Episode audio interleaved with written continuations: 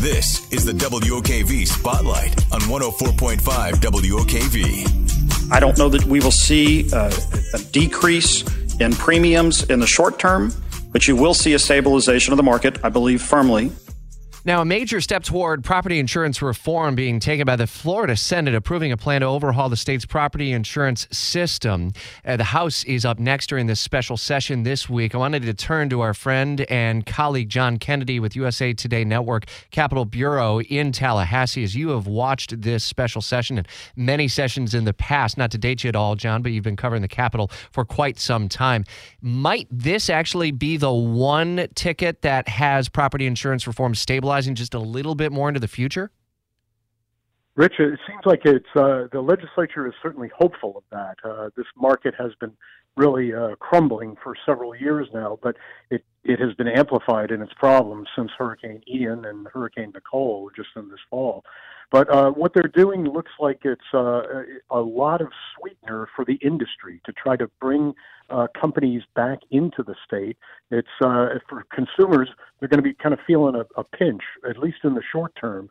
The idea being that uh, you know, if the market gets better, maybe there will be more competitive prices out there. But uh, in the short term, as I mentioned, uh, consumers are not going to get much out of this session. There's a lot of headline stuff that comes in this, and uh, to your point on sweetening things for the uh, insurance uh, uh, industry, one billion dollars in the reinsurance fund that that protects them. I understand it. Also, would reduce litigation costs. Litigation is such a huge issue when it comes to the risk that property insurance carriers ultimately look at in the state of Florida. Yeah, the legislature, uh, legislators that are uh, you know, promoting this uh, this bill on uh, insurance keeps citing this number about uh, 76% of the uh, lawsuit costs around the nation come from Florida, while only 7% of the claims generate here. So that would suggest that this is a very litigious market. That cry has been something that uh, the industry has been saying for years. As you mentioned, I've been covering this, this legislature for quite a while. Uh, it's a very common refrain coming from the industry. But whenever there is a reduction in lawsuit liability for the insurers, well, the question is, are you really going to see a cut in their rates?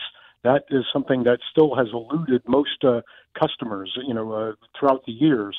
But they think this time around, with the uh, the amount of cuts that they're doing to litigation, and then, as you mentioned, the billion dollars in reinsurance, which remember comes on top of two billion dollars in reinsurance that they made available in a special session in the springtime.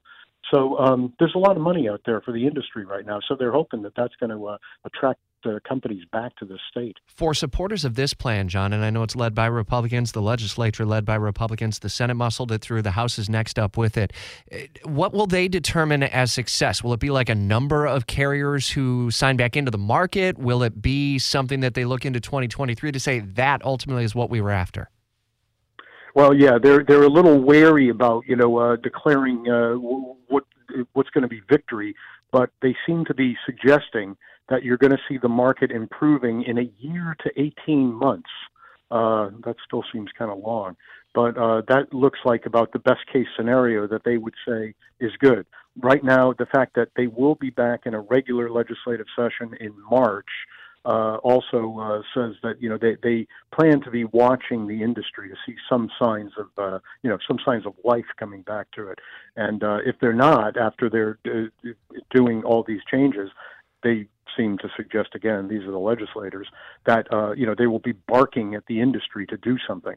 So we'll see. You know, but it, it sounds like you know a year to eight, 18 months before you're going to see any kind of uh, you know vast improvement in this uh, market right now. You got an early read on whether DeSant- uh, Governor DeSantis supports this plan that the Senate passed. Oh yeah, uh, th- this legislature uh, does uh, virtually nothing without Governor DeSantis's blessing right now. So uh, I'm, I'm, he he has not been like a very visible player in this, or nor a very uh, you know uh, active uh, out front on this but uh, you know that they wouldn't have gone in this direction without DeSantis's blessing. All right, we'll stay on top of the story as uh, the week progresses. John Kennedy, our friend and partner with USA Today Network, a reporter in the Capitol Bureau. You can read his work locally in the Times Union and Jacksonville.com. Covered the Capitol for uh, years and years, uh, and we'll follow the story as the House is up next on that uh, significant insurance reform plan.